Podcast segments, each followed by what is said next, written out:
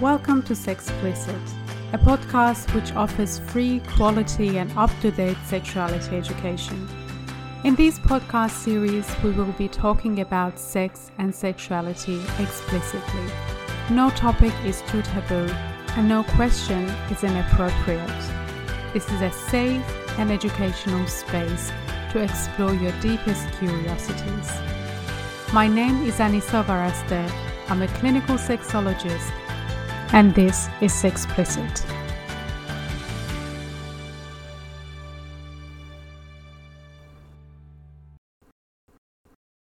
Welcome to another episode of Sexplicit.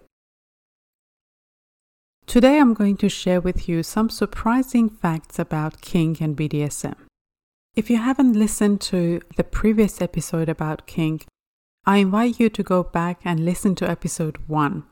I explain what kink is, why people are attracted to kink, and some other basics of kink and B D S M. What makes many people uncomfortable about kink and B D S M is that they are extreme in some ways, whether that's physical sensations or mental practices like fear play or age play, or extreme sadomasochism or extreme disgust play like golden shower. So when people who are not into kink, or the other term is vanilla folk, they hear these things, the reaction mostly is, "That's disgusting. What's wrong with these people? I would never do that. I don't understand why you would find it interesting or sexy," and so on. So I'd like to invite you to pause and think about it. Explain to me this fear factor. People eating blended rats or bodily fluid from a donkey, or going to escape rooms, or people playing intense practical jokes on each other. Their hidden camera reality television series like Punk'd, and someone thinking that their loved one is dead and crying, and then Ashton Kutcher jumps out and says, "You're punked," and immediately everybody is laughing. "Oh, that's so good. I believed you and I thought I was dying or losing my house." Or bungee jumping, or movies that evoke intense feelings or portray torture, rape, and humiliation, which is, by the way, ninety percent of the movies on Netflix. Why do people watch horror movies? Extremely sad movies? Ghost pepper challenges? Why do people eat that stuff? How about roller coasters? Even more benign things. Marathons, people puking on the side of the road. People do all of the above. It is gross, extreme, unpleasant, uncomfortable, and intense. This is the exact same reason people practice kink. It's the physiological and psychological high that is pleasant and pleasurable. And there is research done on this. A researcher called Doctor Paul Rozin, who is a psychology researcher at the University of Pennsylvania. He has been studying this phenomena and calls it benign masochism.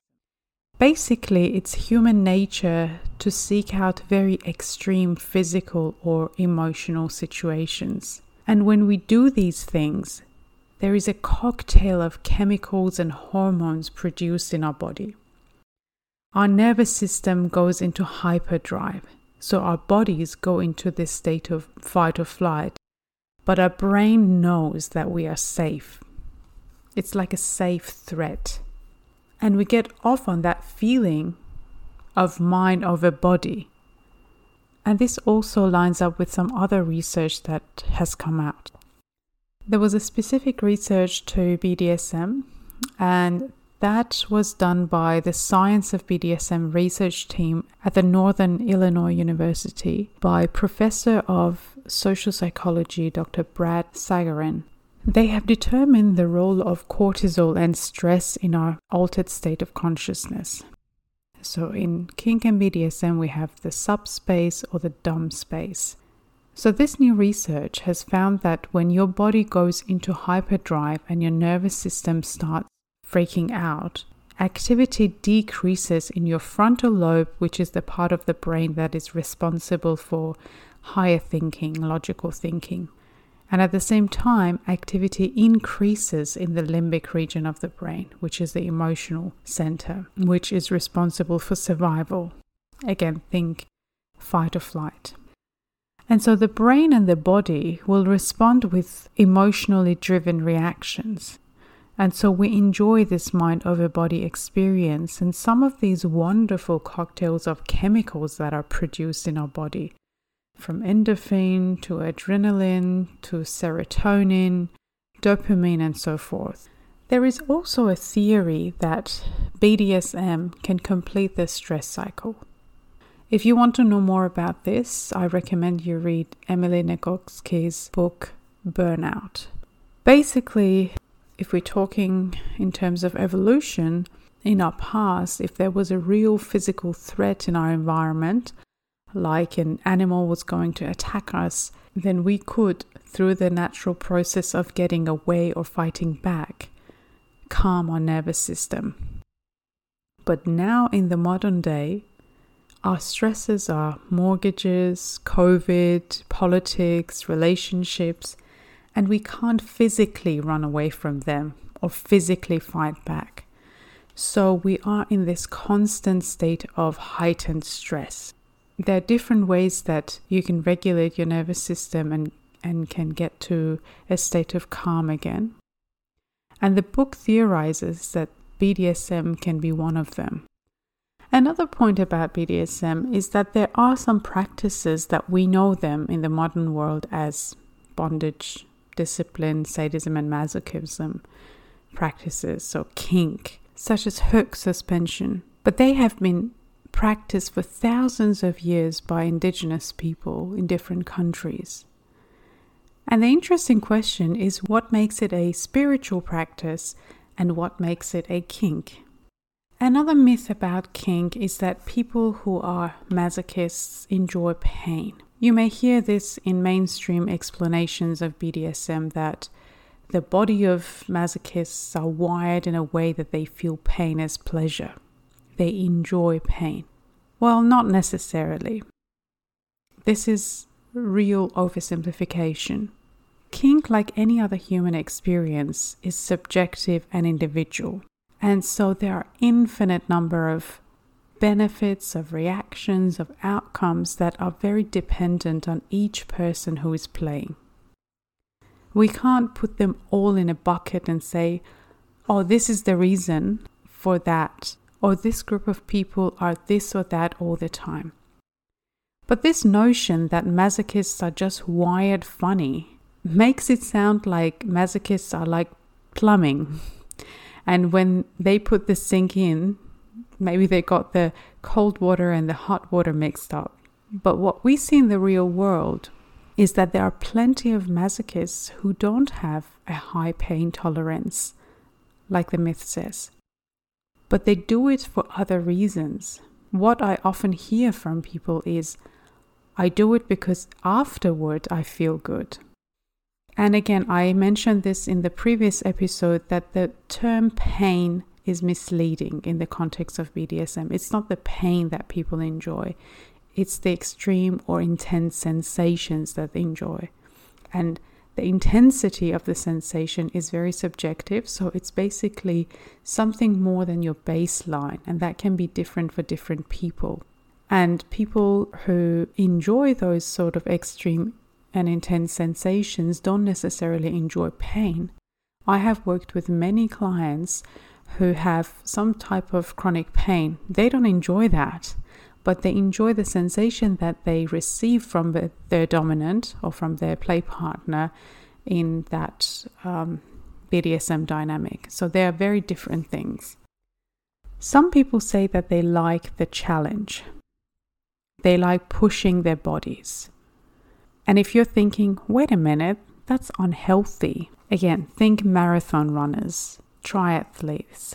There are some people who like to push their bodies, and if they're pushing their own limits and they're doing it consensually and they're, and they're in charge of it and they're not being reckless, Just like the marathon runners or the CrossFit athletes, they benefit from it.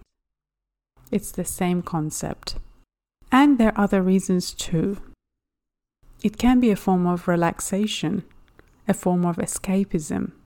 Sometimes it can be sexually arousing and fulfilling, and sometimes it's a mental high, a psychological sort of fulfillment and pleasure.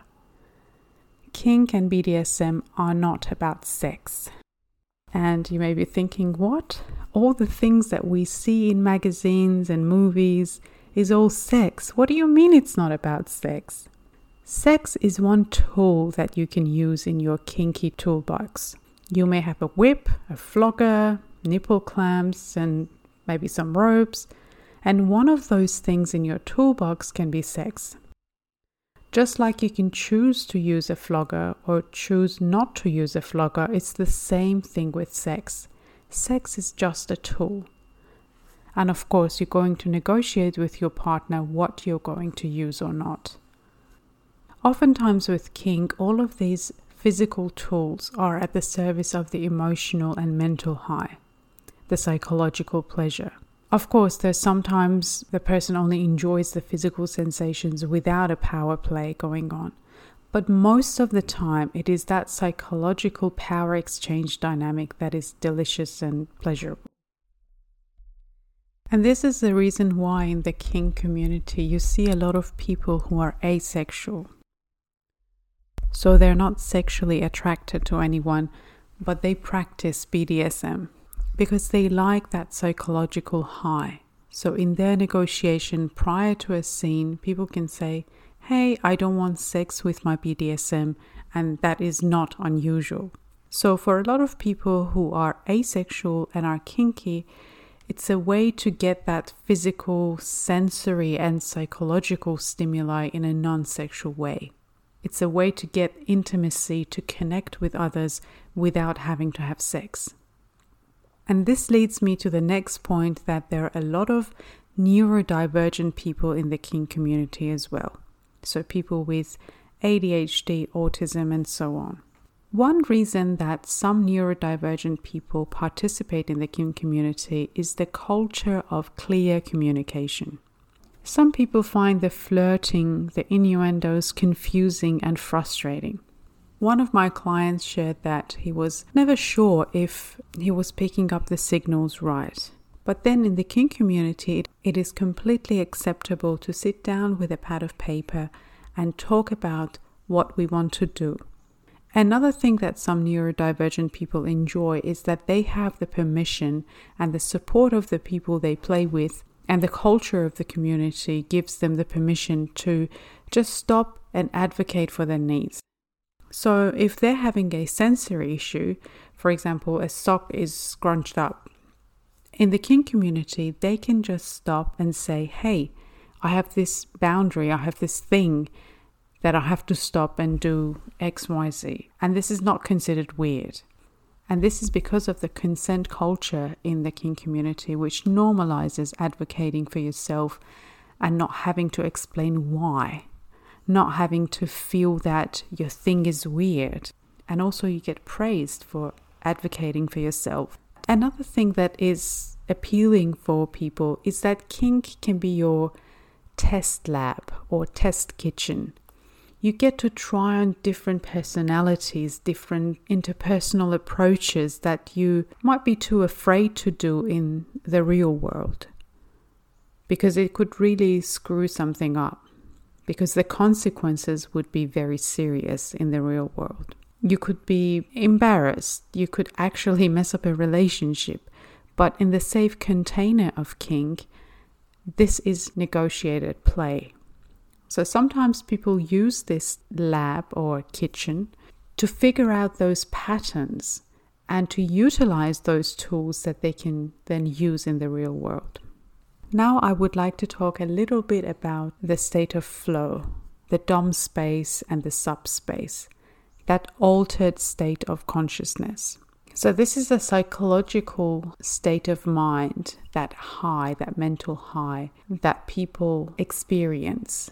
And trying to explain the subspace, for example, and how it affects someone is like trying to explain or describe an orgasm. So there are a lot of similarities, but everyone's individual experiences are different. So subspace is typically induced once our body's chemical balance is altered.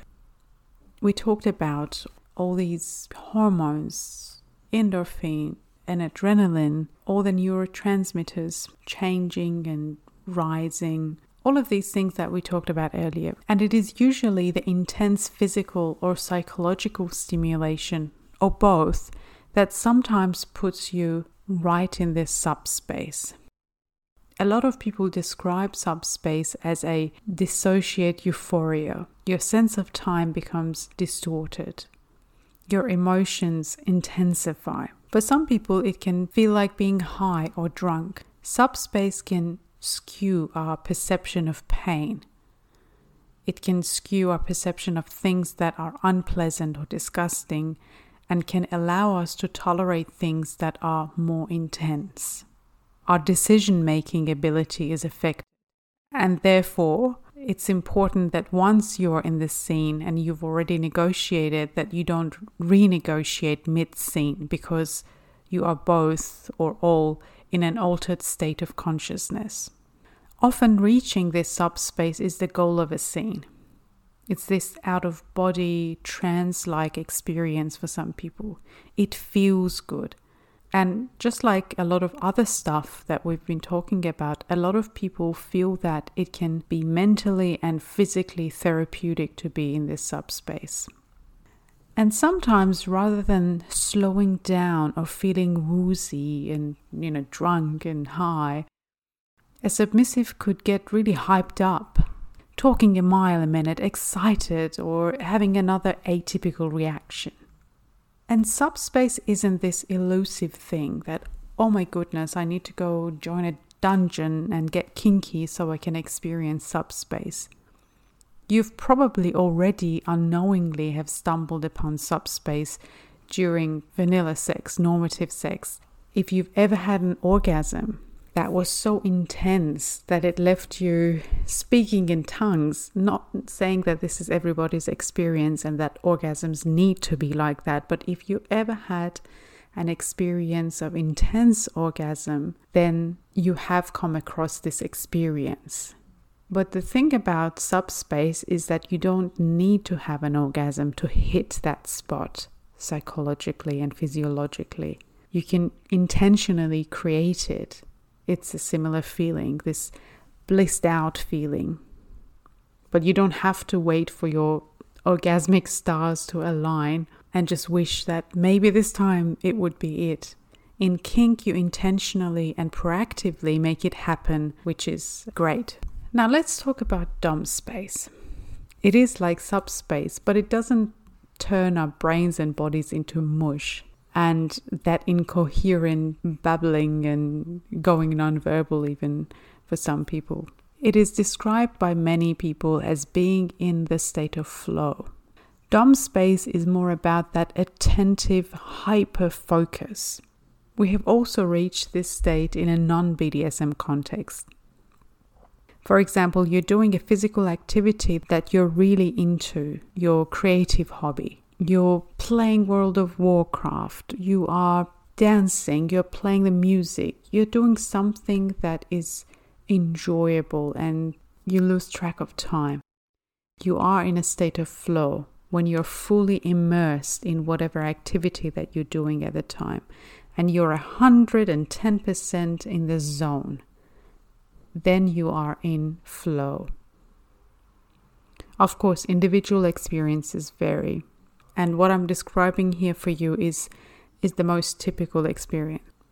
Typically, when a person enters the dom space or the subspace, people explain and describe that that ego falls away.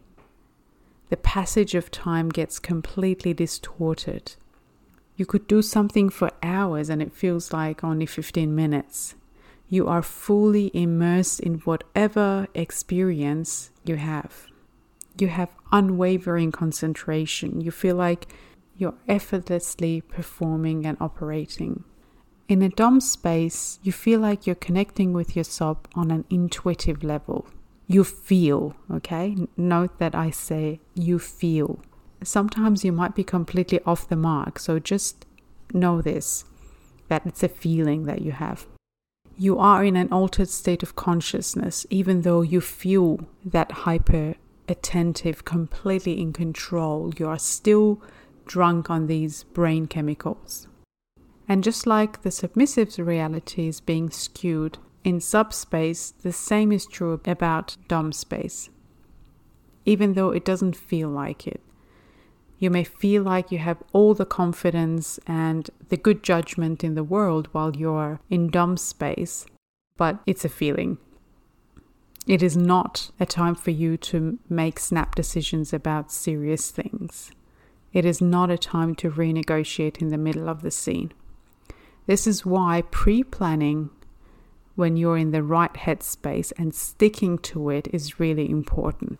Okay, let's talk about community. Most people who practice kink don't have anything to do with community. When people generally ask, hey, I want to be kinky, what should I do? What we often hear is, well, first find your local community, go to a munch, which is a non-sexual get-together, getting to know other people. And that might not be possible for people depending on their personal situation. Maybe they just can't be in the public eye. Maybe they live in an area of the country that doesn't have community. Maybe they don't have the time or resources. So first of all, not everybody can join community. So telling people who want to practice kink to first go and find a community doesn't apply to everyone. And the reason that this perception is out there is that the community kinksters are these super passionate people. It's their hobby, it's their life, it's their lifestyle. And they're the ones creating blogs, they're the ones who become creators on social media. They are the voices that we hear from the kink community. They are the ones teaching classes, writing books. So, of course, the perception is in order to be kinky, you have to belong to community. And that is absolutely not true and not necessary. There is also this perception that if you start practicing kink, it will escalate. We've heard about the relationship escalator in vanilla or normative dating. So that means that if you date someone after X amount of time being exclusive with them, then after X amount of time you get engaged, then after X amount of time you move in together, then you get married, then you have kids, you, you buy a car, you buy a house together. There is that expectation that we need to ride that escalator step by step. And there is that same escalator in kink as well. So it can be either in terms of intensity of what you experience or the dynamics of the relationship that, oh, if I start to do kinky things, it may start from a bit of biting, scratching, slapping on the butt, because remember, kink is subjective. Um, so yeah, if I start here, then I won't feel satisfied with this in a month's time, and then in two months' time, and then it will escalate to more extreme or disgusting things. And what if I will end up with being attracted to children or animals because nothing else would satisfy me anymore? Let me put your mind at ease. This is based on research and studies and not my personal opinion. Human sexuality doesn't work this way. You can be aroused by a blindfold now and forevermore.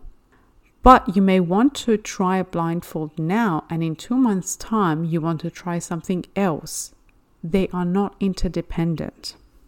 There is also the perception of this dynamic escalator in kink, that if I'm into power exchange dynamic, I need to find a dominant or a submissive. I need to get into a full-time dynamic with them twenty-four seven. I need to be collared. But that's not necessarily true. You don't need to rush to get into a dynamic as quickly as possible. And when you're new to kink, that can be risky. Think about dating. Let's say that you start dating at sixteen and immediately you want to jump into getting married. First of all, you don't know that much about people. You don't know much about yourself in this world of sex and dating. So we usually tell the sixteen-year-old, don't jump into anything serious too fast. It's the same with kink. Explore, have fun, enjoy, and get to know yourself more, and then other people and your play partners, and be informed. The cornerstone of kink is consent. Risk-aware consensual kink. The acronym is known as R A C K. Risk-aware consensual kink. If you want to know more about safety planning and whether it's psychologically safe for you to practice kink, especially if you had a history of trauma, we have a pre-recorded course on our website. Go to our website, to the workshop section. The course is called Healing Through Kink. I will also leave the link in the show notes. I hope you enjoyed today's episode. Please write to us like always and let us know and what other curious questions you have. Do join us for another episode.